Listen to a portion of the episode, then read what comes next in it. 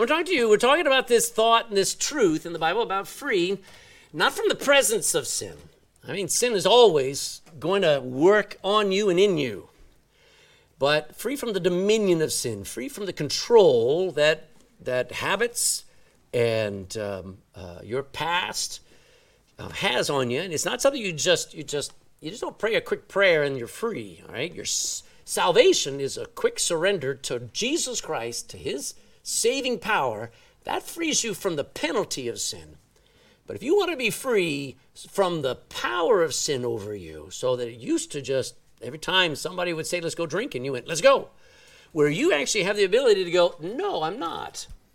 Well, let me talk to you. Romans chapter 6, we're going to read three scriptures here, verse um, uh, 6, 11, and 13. Romans chapter 6, I got to get there myself. Three verses, 6, 11, and 13, and I'll ask you to underline or circle a word in each one of them. Romans 6, 6 says this Knowing this, that our old man is crucified with him, him being Jesus. Uh, I just lost my place. That the body of sin might be destroyed, that henceforth we should not serve sin. So circle the word knowing. Second, look at verse 11. Likewise, reckon, that's your second word to, to circle, reckon ye also yourselves to be dead indeed unto sin. You know you're dead, now reckon that you're dead, but alive unto God through Jesus Christ our Lord. One more word, verse 13. Neither yield, that's our third word, neither yield ye your members as instruments of unrighteousness unto sin, but yield yourselves unto God as those that are alive from the dead, and your members, that's your body parts, as instruments of righteousness unto God. So the third word is yield. So th- there are three simple words in this chapter know, reckon, and yield. You put them together, add them up. I am not having a good day today. Know plus reckon plus yield equals victory. It removes the dominion of sin over your life, over your past, over your future, over your habits, over your thinking, over your feelings. Those three words knowing, reckoning, and yielding.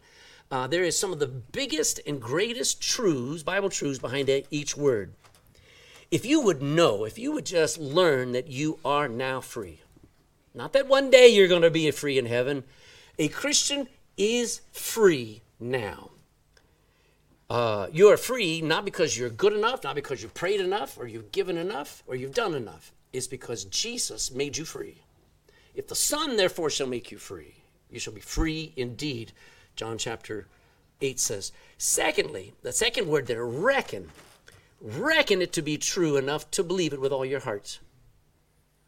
It's, it's, uh, it's the, the reality that you are free, and you go realize, I am free. I, I know I'm free, but now I believe it. And then the third one is yield to it. Yield to a right way of living. Being free from sin's, sin control, free to do the right thing. See, no man is really free. We all have free will for a while. But uh, every time you do something, you're doing something in obedience to either your own flesh or to your friends or to God. And the Christian decides, I'm going to live unto God. So I choose to be free to serve God. That's freedom. So let's see, uh, by way of review, which is my favorite part of the message, Romans chapter 5 says some scriptures here. Romans 5 proves that sin cannot damn a Christian anymore. Look in chapter 5, verse 15. 515 says, But not as the offense. The offense is our sin. So also is the free gift. So we, we learned a couple weeks ago there's my sin, and then there is a gift that pays for my sin. And the gift is greater than my sin, not like my offense is the gift in size and value. Keep going. For if through the offense of one, one man, who was it? Talk to me. Adam. The offense, Jesus never offended, Jesus never sinned. For if through the offense of one, many be dead, and think about all the people who've died before us, much more the grace of God and the gift by grace, which is by another man, who is he? Jesus Christ, hath abounded unto so many. Run down to verse 21. Romans 5:21 that as sin hath reigned unto death. Yeah, every time we look around and we see um, uh, graveyards, what we do is we realize sin won every time. The death has reigned. Death dominated and and catches up with and kills everybody. That as sin hath reigned unto death, even so might grace now reign through righteousness unto eternal life by Jesus Christ our Lord. Look back in verse 8. Still in Romans chapter 5, verse 8. But God commendeth, poured out his love toward us in that while we were yet sinners, here's grace, Christ died for us. You know what? You know what was God's undeserved kindness towards us? You know what it was? Jesus Christ. It's him.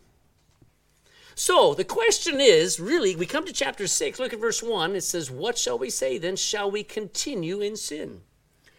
I mean, if there's grace greater than my sin, why not just keep sinning? Well, let's let the Bible answer that. I'm going to read these 11 verses here in chapter 6. Follow along as I read out loud chapter 6. What shall we say then? What are we going to say to this? If there's all this grace, shall we continue in sin that grace may just keep abounding? God forbid. How shall we that are dead to sin live any longer therein? Know ye not that so many of us, as were baptized not into water, but into Jesus Christ, were baptized into his death? Therefore we are buried with him by baptism into death, that like as Christ was raised up from the dead by the glory of the Father, even so we also should walk in newness of life, like a resurrected life. Verse 5. For if we have been planted together in the likeness of his death, we shall be also in the likeness of his resurrection. Knowing this, that our old man is crucified with him, that the body of sin might be destroyed one day, that henceforth we should not serve sin, for he that is dead is freed from sin. Aren't you glad when you get to heaven? You will not be tempted. You will not struggle with sin. You will not struggle with anger. You will not struggle with, with any temptation. When you die, sin seems to leave, be, be left behind. Praise God. Amen. Well, let's keep going. All right. If that's physically true, it's spiritually true as well for the believer. Watch this. Um, where did I leave that? Yeah, verse 8. Now, if we be dead with Christ, I know I'm alive and so are you, but there's a part of us that God sees as dead. If we be dead with Christ, we believe that we shall also live with him forever, knowing that Christ, being raised from the dead, dieth no more. Death hath no more dominion over him. For in that he died, he died unto sin once, but then in that he liveth, he liveth unto God. So look at verse 11. He says, Likewise, in the same way, reckon ye also yourselves to be dead indeed absolutely dead unto sin, but alive unto God through Jesus Christ our Lord. So um, when when when we read these verses, let me give you three truths that come out here. Number one, why not just keep sinning? Number one, because it's still wrong. Some people think that things have changed over time and that living together is not fornication anymore. That smoking is not a sin anymore. Drinking, it's okay with God. It's okay to do whatever we please. God loves us anyway. Don't don't think that for a minute. We think that now most people, especially in church, they think that our sins now really don't affect God. God's not upset over sin anymore, and that's not true. A wrong is still wrong even if 99% of the population vote that it's okay to do. It's still wrong. God's laws are clearly defined right and wrong. You know, we wouldn't know it's wrong to covet. I know it's wrong to kill somebody. My conscience hopefully will tell me that. But I wouldn't know it's wrong for me to covet what somebody else has, except the Bible says, Thou shalt not covet. The law is good. I need the law. People may be more and more comfortable with pornography, with lying, with stealing, talk about the politicians, and RT. People are more and more comfortable with being rude and cruel and selfish and negligent of worship. I mean, I know people right now who just as saved as you and me, and yet they're comfortable at home sitting there going, I don't have to be in church. I, it doesn't matter whether you're comfortable with sin. The question is, is it sin still? And it is. Number two, the second reason why we don't keep sinning is because of grace. Go to Titus. Hold your place here. Go to the right and find Titus chapter 2. Just before Hebrews, a little book called Titus chapter 2. First, Second Timothy, Titus chapter 2 and verse 11. The second reason why we just don't keep sinning, that doesn't mean that you don't sin. Uh, try to understand this. He uses the word continue there, doesn't he? Why sh- doesn't say, how should we continue in sin? How do we continue to do what we know we shouldn't be doing, what the Bible says not to? It's not that we lose our cool, oh, I guess I sinned. I guess I'm not a Christian. Uh, no, the devil will lie to you like that. Sin is always going to be popping up, cropping up, but if you continue in it, if you live in it, there's something wrong. Titus chapter 2 and verse 11. Let's talk about grace for a second. For the, say it with me, next three words grace of God that bringeth salvation hath appeared to how many men? Everyone. Everybody. Listen, it's going to the whole world. It's not for a select few. It has appeared unto all men, teaching us. What does grace teach us? That denying ungodliness and worldly lusts. God doesn't want you to be living like the lusts of the world are. We should live soberly, righteously, and godly in this present world. Do you think you'll be sober in heaven? yes. There is no drink in heaven. It's all new wine. Amen uh, soberly? You think you'll be living righteously in heaven? You think you'll be living godly in heaven? Well, he doesn't say wait till then. He says do it now, live it now. Grace teaches us to live free from sin now. Uh, it's the grace and the kindness of God that is why we don't keep sinning. And the third reason is because we're dead to sin now and we're alive unto God. This great truth is what we've been focusing on for the last few weeks, and we got a few more to go. And whether you understand it or not, this is your reality.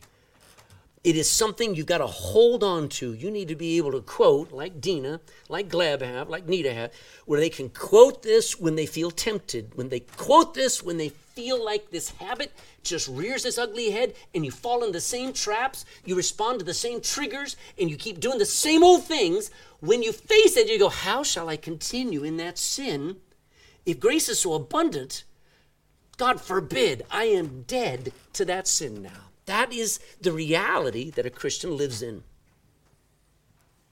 Because the moment that you repented and you believe the gospel, you were placed in not into a religious order or into water or into church. You were placed into salvation and into victory himself. You were placed into Jesus Christ.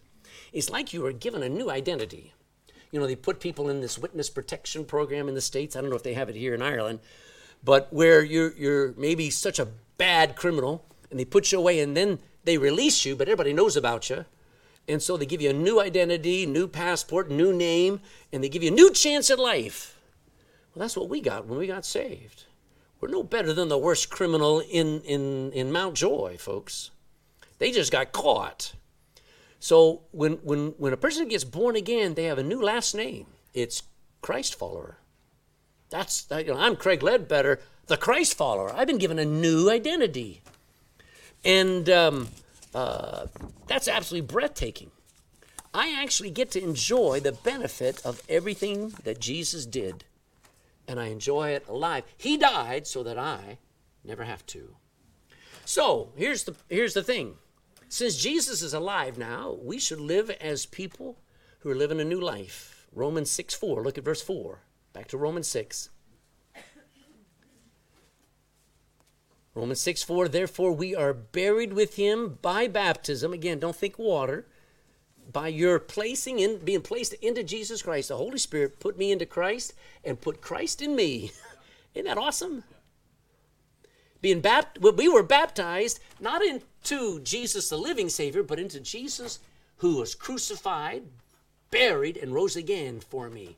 It takes me back to that point that like as Christ, Christ was raised up from the dead by the glory of the Father, I would have, I mean, one of these days, I'm going to ask Jesus, what was it like? The moment that you walked out of that tomb.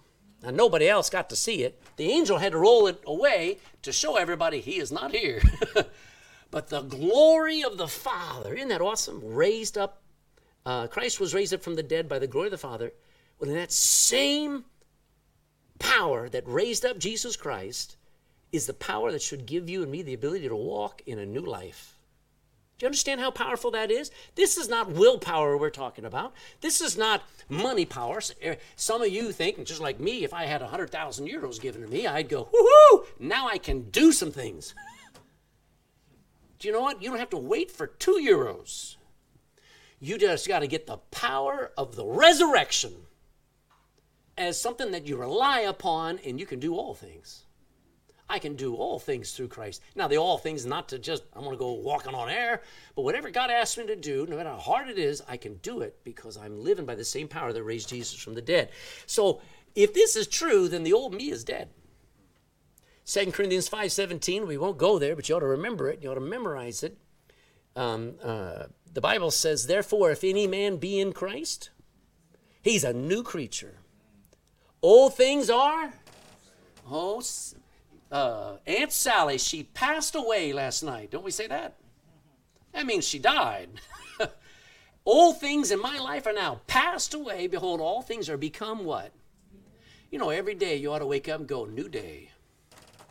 I have new mercy. I have a new opportunity to live for God. Amen. All things have become new. The old me is dead.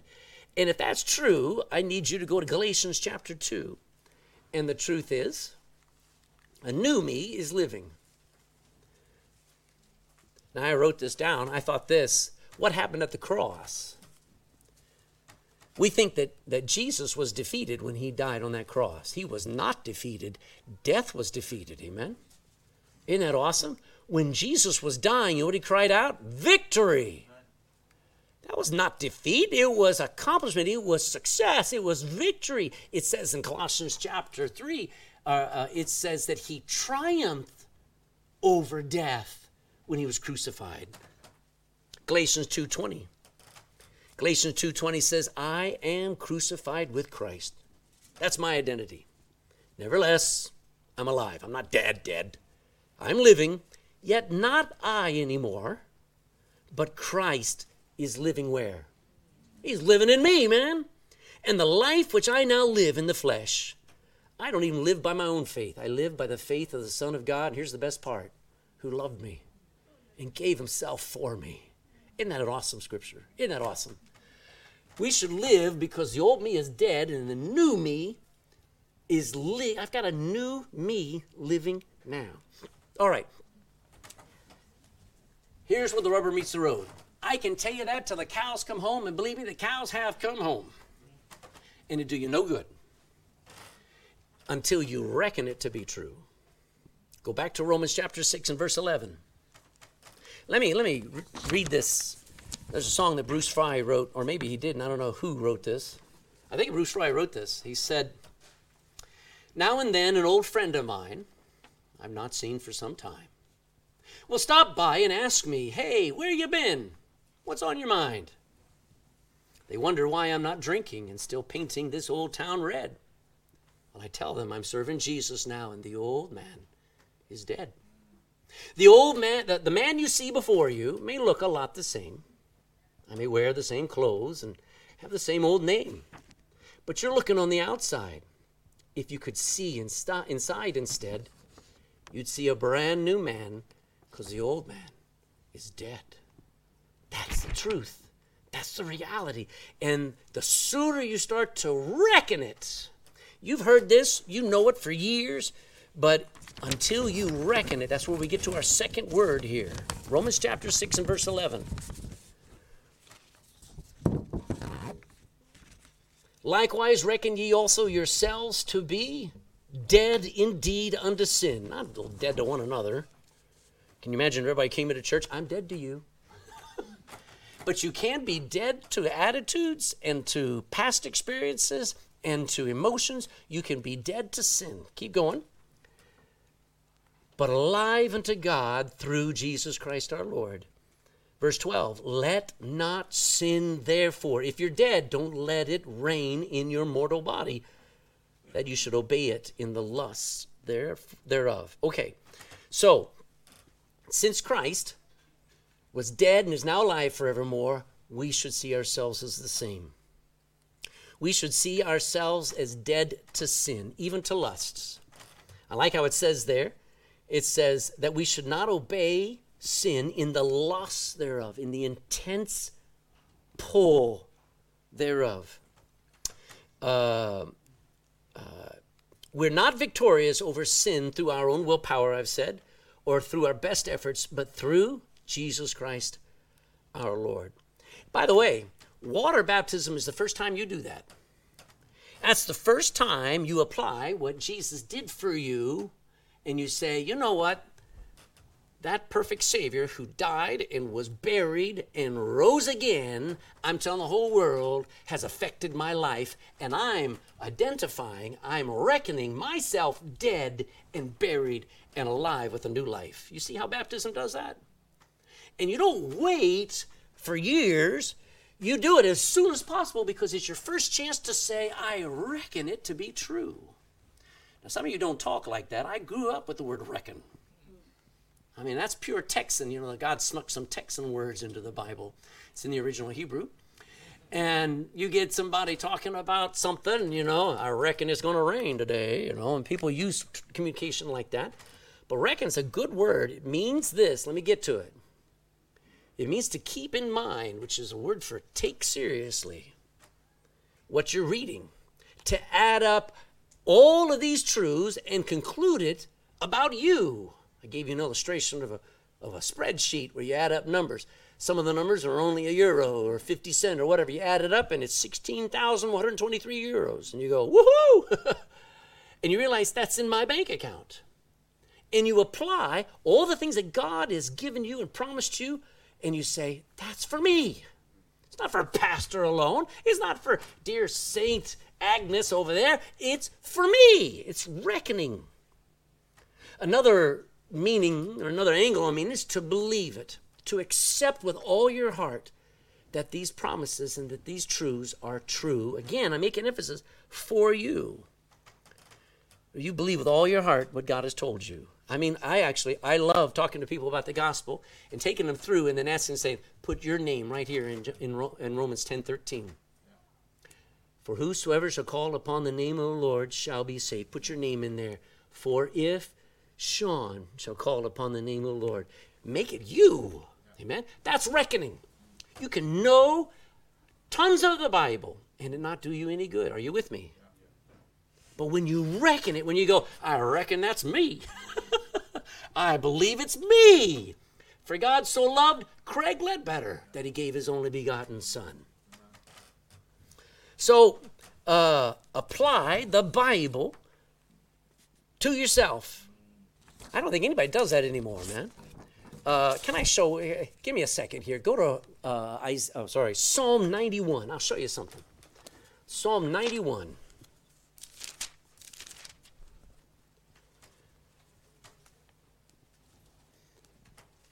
Now, I know this is not directly a, a, a talking just about me, but when I read the Bible, I look to see if I can fit in it.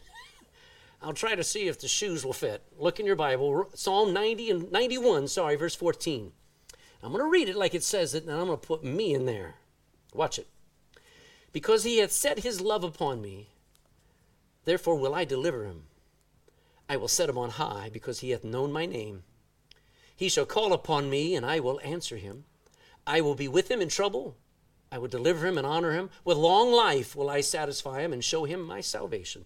Now let me read it personally. Let me reckon it.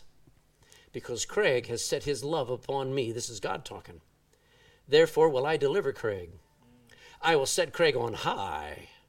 Because Craig has known my name. He knows me intimately by name. Craig shall call upon me and I will answer him. I will be with Craig in trouble. I will deliver Craig and honor Craig. With long life will I satisfy Craig and will show Craig my salvation. That is my Bible. I hope you put your name in there.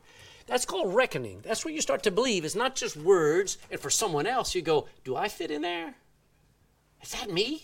Does that does that apply to me? Now not everything in the Bible does apply to you, all right? But some of it does, and it becomes alive and that's reckoning. Um, A lot of Christians I know, they know all the facts, but they don't believe them.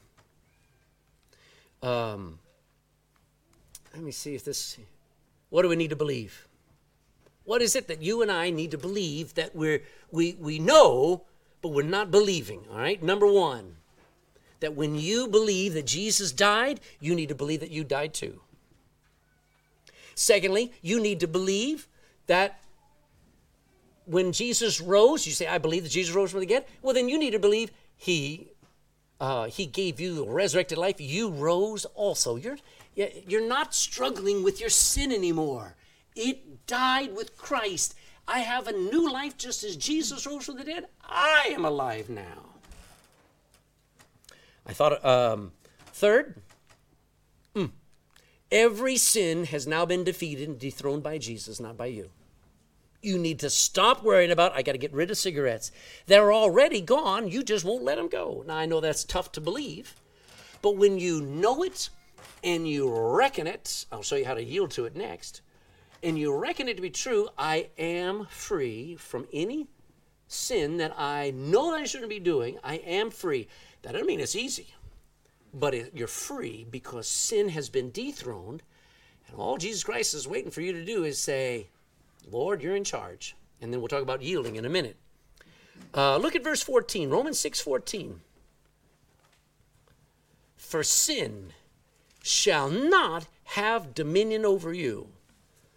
That smartphone of yours is really a dumb phone and is owned by a dumber person because you're letting it have dominion over you when it has no power over you except you give it.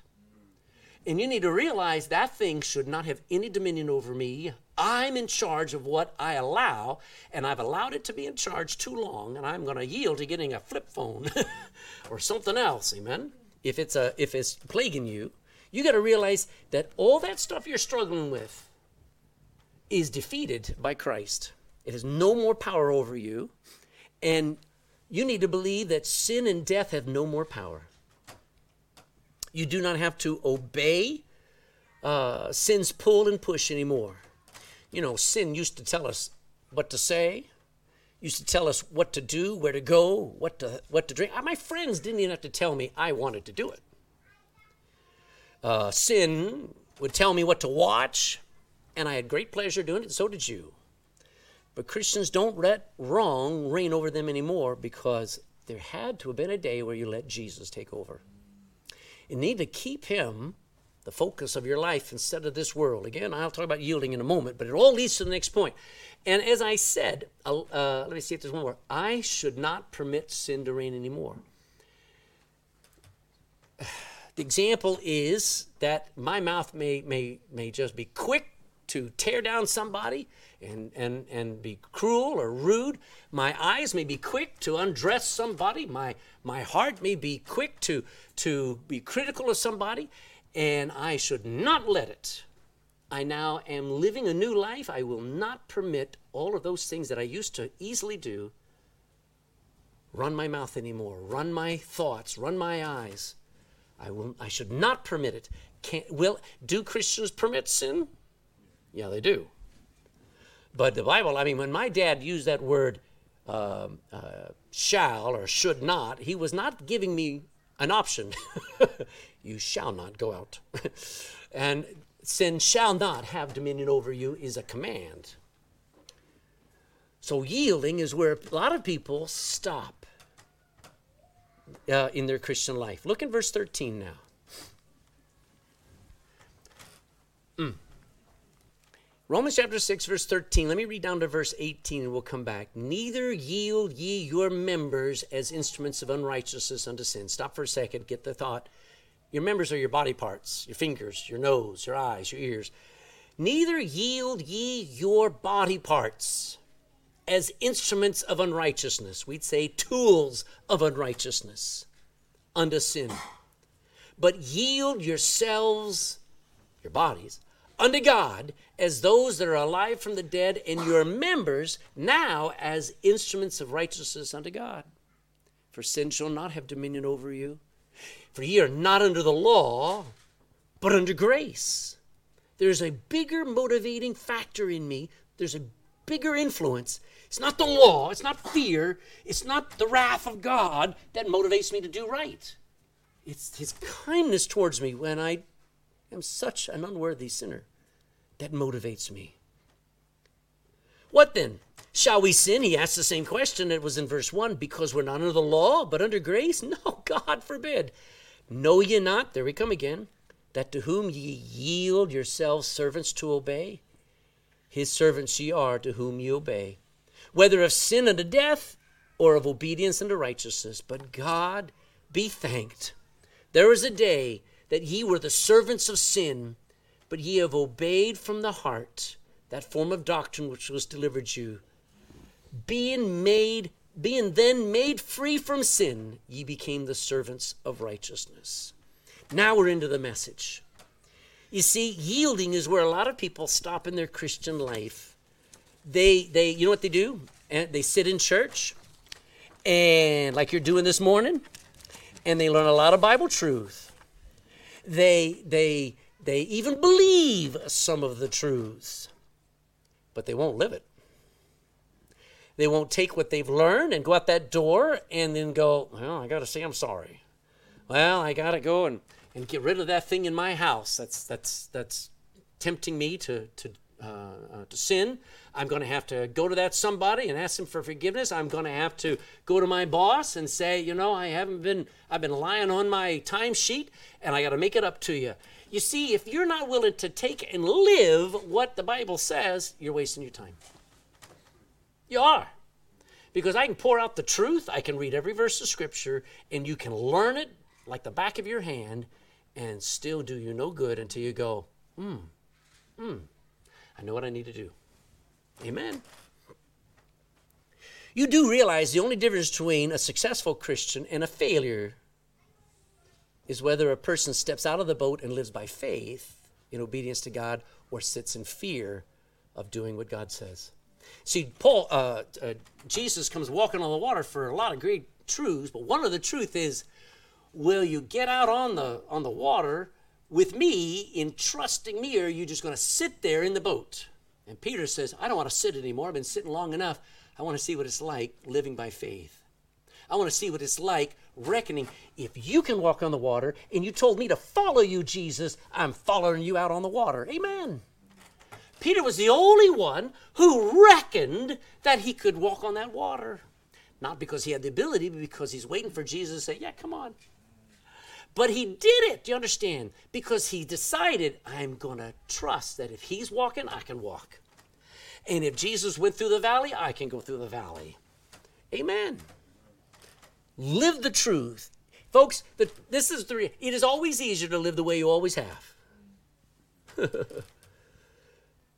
But did you know that continuing in sin, continuing in a, in a sinful lifestyle, continually doing what God has shown you is wrong to do, is going to catch up with you one day, and it will hurt you, and it will hurt those around you. And the Bible says that if God's your father, he will not let you go.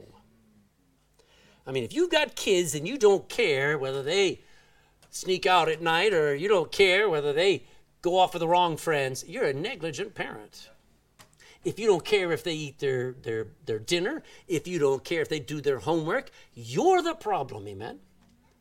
But I know one parent that is never negligent is God Almighty.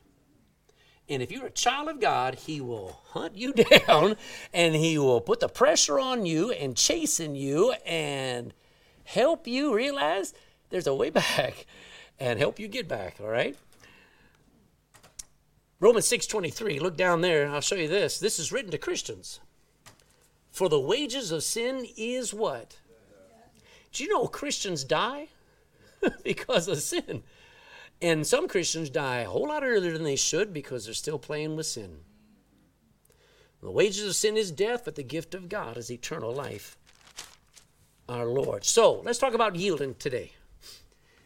There in verse 16, 17, 18 to yield. He says, Know ye not to whom ye yield yourselves servants to obey. It means to give in to. Ooh, I don't like that. Already I don't like this word. it means to obey someone other than your own self. It means to let someone else tell you what to do. Ouch, that's what it means to yield. If I'm in an argument, I can choose to one up, keep giving the facts, keep yelling a little louder, or I can say, I yield. I yield's not worth fighting over. That's yielding. Um, and when you're yielding to God, what you're doing is you're trusting Him enough to obey Him. Only reason why you should trust anyone is because you're trusting God. You may not trust anybody in this life, but I know this God will say, obey them that have the rule over you. Uh, uh, submit to authorities, submit to governors, magistrates, even kings. Wives, submit to your husbands, children, submit, submit to your parents, honor your parents. All that stuff is hard unless you're submitting to God and you're yielded to God. Amen. So if I'm going to yield, it's going to be hard. Folks, yielding is where your freedom is. That's where the freedom of the Christian is, and it's also our biggest struggle. When you're so used to following the old masters of your life, when you're used to following your friends and following the devil you know, and I have found, and prove me wrong, but it is not automatic that a Christian just yields to God. no. They may for the first few weeks after they get saved, maybe a few few months, and then all of a sudden they get into that battle and they're going, oh, I'm a little tired. I don't think I know. I don't think I'll go to church today. And they don't yield. And then it becomes a habit and it becomes normal. It's not automatic that a Christian just yields to God. We need to be reminded to yield to Him. That's why God calls men to stand up and remind you yield to God. Now, who are you yielding to? Look at verse 16. No, you're not that to whom ye yield yourselves servants to obey, his servants are ye are to whom ye obey. Stop there for a second. So who I obey, I become a servant to. Who I think is worthy of my trust, I become obedient to. Whoever I think is powerful, stronger, better, and as long as I have a little view of God, I will not yield to him. But one of the reasons why we're having the Bible Club this year is to give people a big view of God, to give kids a reason to follow Jesus. Jesus isn't just a good guy, He is God Almighty in the flesh. He is a creator. Jesus is the creator of this universe. When I used to look through my telescope and I used to draw all the things, I didn't have a camera that would work on the thing, and I used to draw all of the the, the star clusters and the planets and the moons around the planets. And I looked at the Milky Way and, and just saw such beautiful. It was awesome, but I didn't know who made it until somebody told me Jesus did. I, I'm more impressed with the maker of the universe now than I am with what he made. Amen. But I certainly am amazed at what he made. And so, guess who I yield to? To a greater force.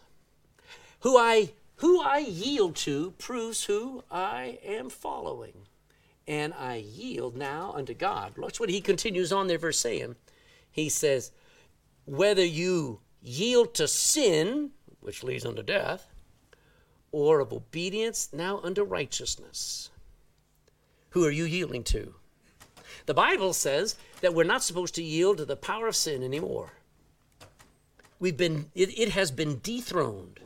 Now, some of you know about, you, have been in the car and you come up onto the, the uh, M8 or you come up uh, onto the M50 there, and I hate the M50.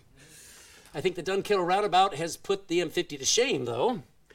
But there's that thing where you're getting ready to join in, and it's just, just miles of lorries just clipping along at, at 100 kilometers, 120 kilometers an hour, and you yield to them. They're in that highway. And we see sin the same way. We're driving along in our life, and sin comes along, and we just, yield, and we give in to that temptation. You need to now say, I'm not yielding to that power anymore. I don't think sin is in control anymore. Jesus is. Jesus, let's get into the lane. and when sin used to scare you and pull you into its temptation, whatever it is, what, and I'm talking about your past, I'm talking about um, uh, the temptations, your friends, the pressures of this life, when they come along, they're like an 18 wheel lorry, folks. And you just say, I can't, I can't stop giving into this. This thing comes to my mind, and then I do it. Let me tell you, the Bible says you're, you don't have to. You are free from it. When it comes along, you step into the lane, and sin moves. That's the new reality for the Christian. You submit to God, and Satan flees. You ever notice that? Yeah. Submit yourselves, therefore, to God, and the devil will flee. I like. Um, mm.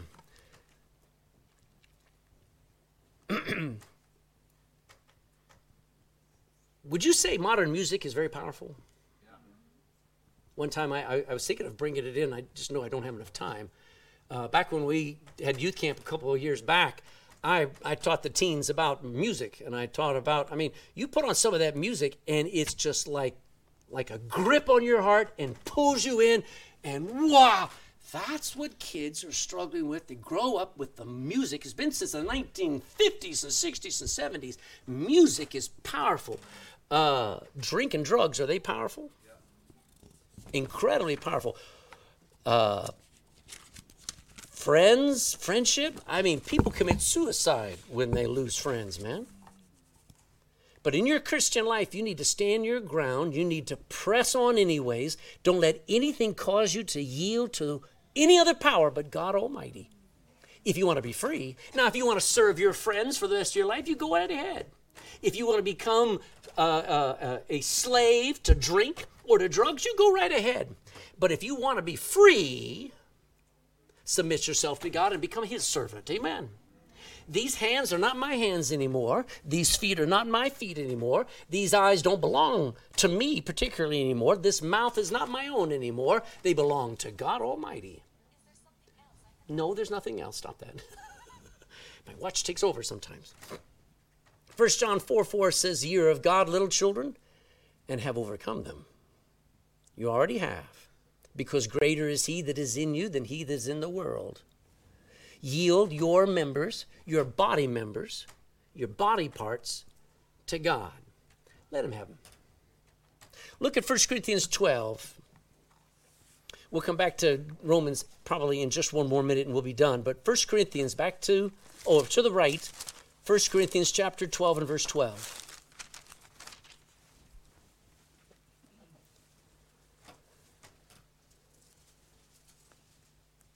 This is kind of cute. 1 Corinthians 12 12. But as the body is one, how many have two bodies? Oh, you've only got one body, okay? As the body is one unit and hath many members. I got lots of fingers and toes, amen? And all the members of that one body being many, even though you got a lot of them, they're still one body, aren't they? Well, so also is Christ. Each one of us are part of the body of Christ. That's what he's teaching. But look down at verse 4, 14, sorry. For the body is not one member, you're just not one big eyeball, amen, but many members. So I want you to understand the members of your body are your eyes, your hands, your mouth, your tongue, your mind, your feet. Let God have them. Let God have your voice. Some of you can sing like angels. Get up here and sing in the ensemble. Some of you can't sing worth a I don't know. Sing anyway, because I never learned to sing until I joined the choir, and they taught me how to sing. The only reason why I love Christian music now is because somebody took the time to teach me. Uh, a little lower, Ledbetter. now hit the note. Good, you're doing great. Somebody help me. Amen. Let God have your voice. You do have one, don't you? Let God have your hands. What do you do with your hands? You ever do anything for God with them? See, if your hands are always serving your boss, or your hands are always serving your family, or your hands are always serving yourself, you're missing one person. Serve God with them. Use your hands to build something for God. Let God have everything you have. Let Him have everything in your past. You say, You don't know what I've been through. Let God have it. You see, your past, the devil owned everything that happened there. Why don't you let God have it? And let God have your future. The memory, let me just say this. Some of you grew up thinking your members, some of your members of your body were sinful, and they're not. Your hands are not sinful. It's not wrong to have hands, amen. Sins aren't, uh, your, your hands aren't the problem. It's a good thing to have feet, amen. It's a good thing to have eyes. It's a good thing to have a brain, if I only had a brain. It's good to have an imagination. It is good to have reproductive organs. It's even good to have hair, amen. What we do with them becomes sin. That's the problem. And here's the truth some of you haven't yielded to God in a long time. You haven't said, Lord, here's my life. Take my life. Every morning on, Sunday, on Monday morning, I get up and I serve other people. And I want to start serving you. I want to submit to you. I want to yield to you. That will make you victorious. Every time you're fighting against sin and yet you're still a servant of your friends, you'll never give up the sin. You understand? You've resisted yielding to God's will. You've resisted his promises. You don't even accept them as yours. So you live in constant fear and stress. You've not yielded to God's peace. Do you realize the peace of God is right next to you and it will rule your hearts if you'll let it? When you're such stress, you can breathe and go, Lord, I'm going to let you take this because I'm about to die and I can't carry it another minute. And you got to get used to reckoning He's in charge. He's in charge. I trust Him. I want to show you something. Look at John chapter 8 now. John 8. John 8.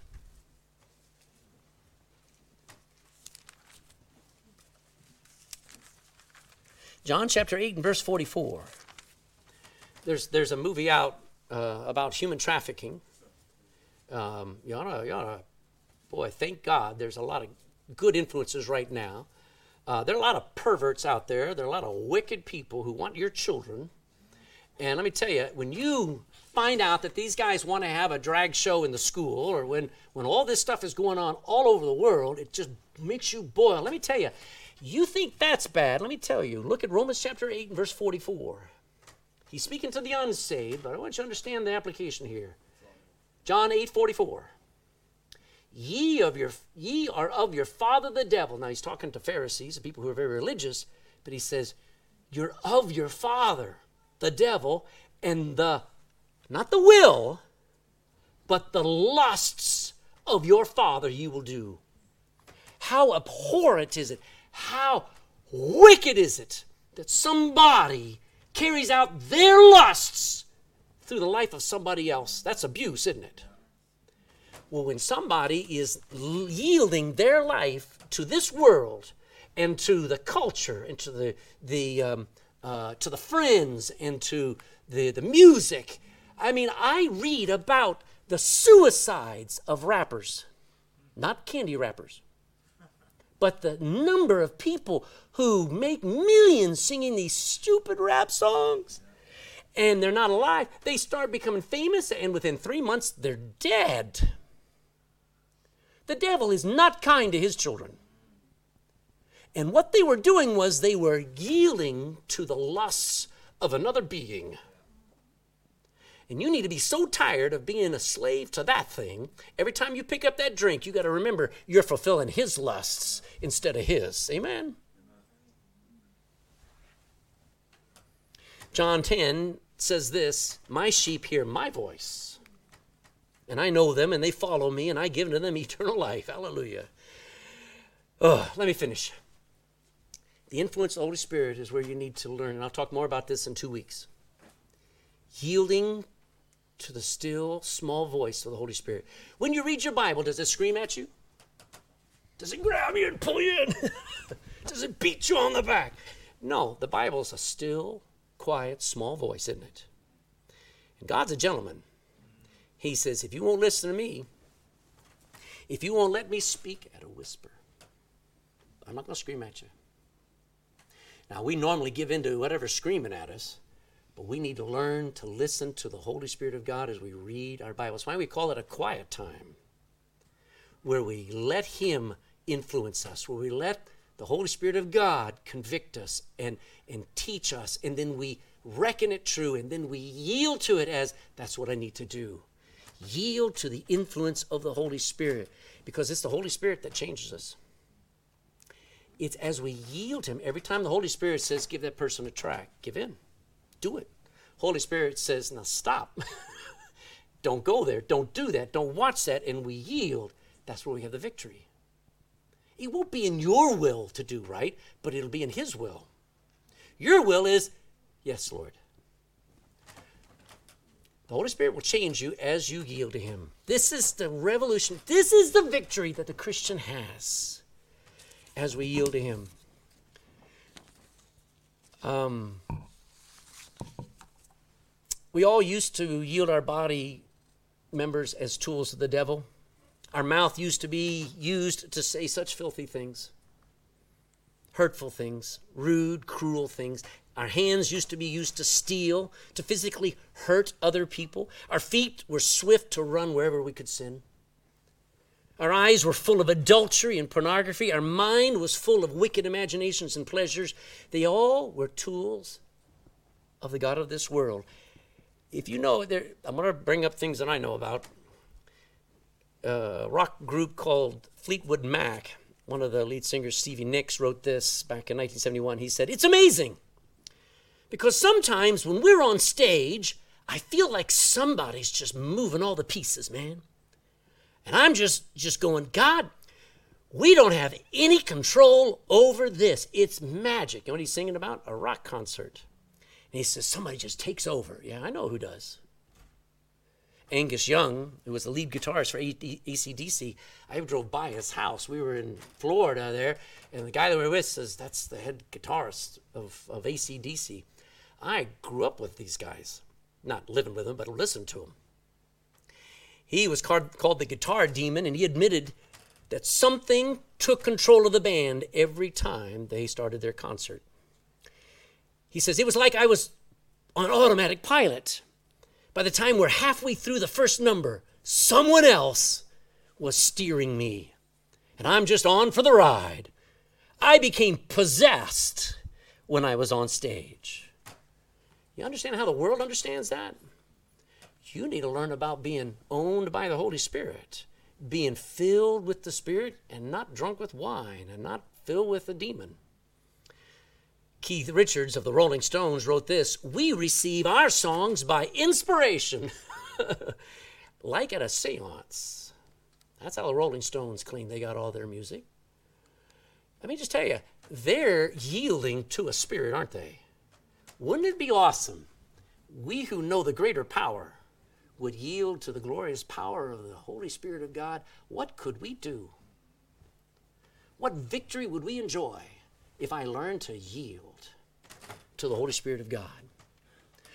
So, all parts of me now, all parts of me need to be used as instruments of righteousness. I mean, my mouth should say encouraging words, helpful words, truthful words, Bible words. My voice should praise God instead of always complaining. These hands should work hard, building things for God and doing things for others. My feet should go everywhere, taking the gospel where people have never heard. My eyes should seek for opportunities to show compassion and support. Look what other people need, and only instead of only what I need. Go to last verse, Joshua 24 25.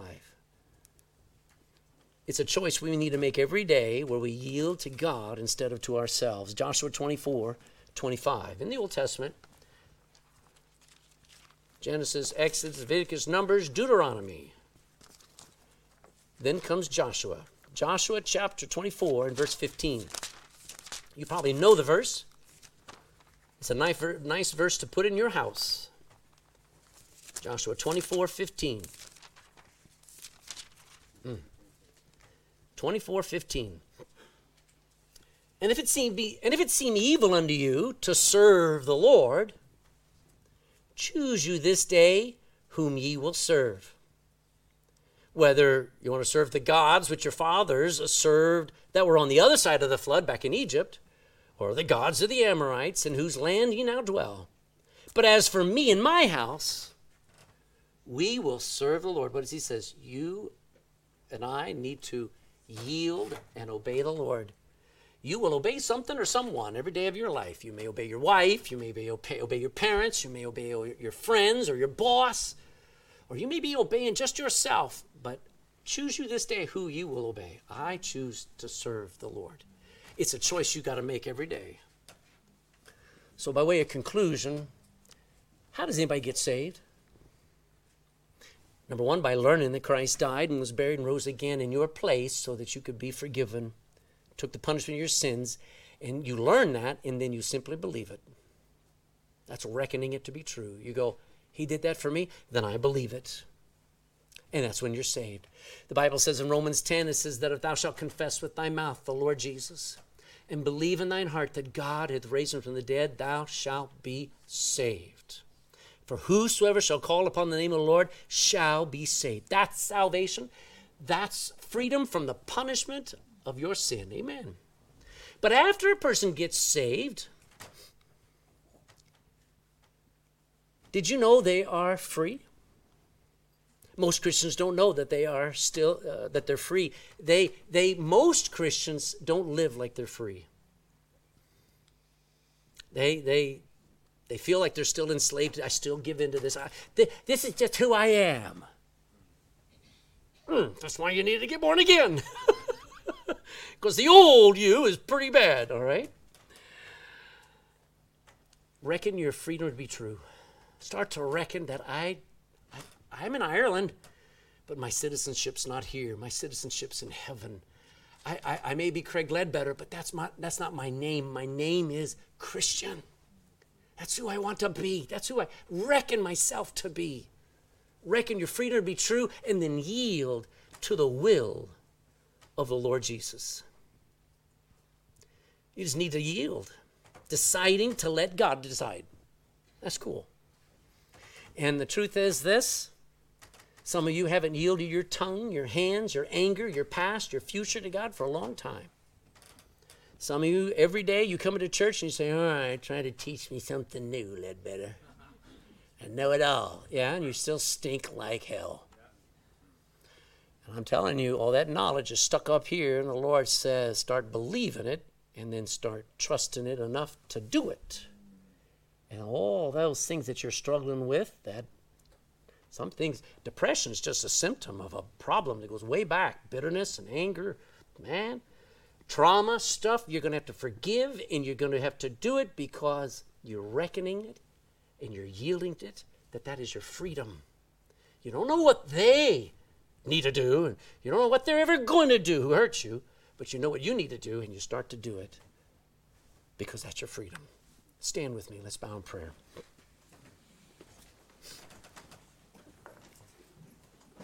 just before we sing, let me just encourage you that to examine and find out are you fighting are you fighting against the gospel?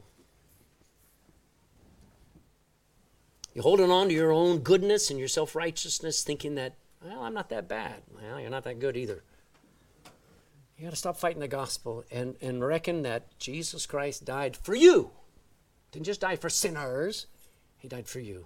If there was no one else on this planet, he still would have had to have come to die for you. It took him his death to make every individual, any individual, forgiven. Don't fight the gospel. Don't say, well, I'm a member of this church over there, and I'm, I'm, a, I'm a paying tither of this. or None of that matters to God. What, he, what matters is, are you born again? Have you believed that Jesus Christ, what he did, not just believe that he lived, but that he lived and died for you? Have you believed that? Don't fight it. Don't fight it. Trust it. And if you do that, you'll start to experience freedom like you've never known it. Dear Christian, this is where freedom is. Father, bless what we've learned. I've tried to teach, but now it's in the hands of every person in this audience. They've got to reckon it, they've got to believe it, and then they've got to yield to a different way of living, a different way of talking, different way of loving, different way of serving. It's totally different, but it's freedom, and it's awesome. There's no greater joy than to walk in truth, than to walk in the freedom that you give us. So please bless these folks, God, with making a choice to serve you. In Jesus' name, amen.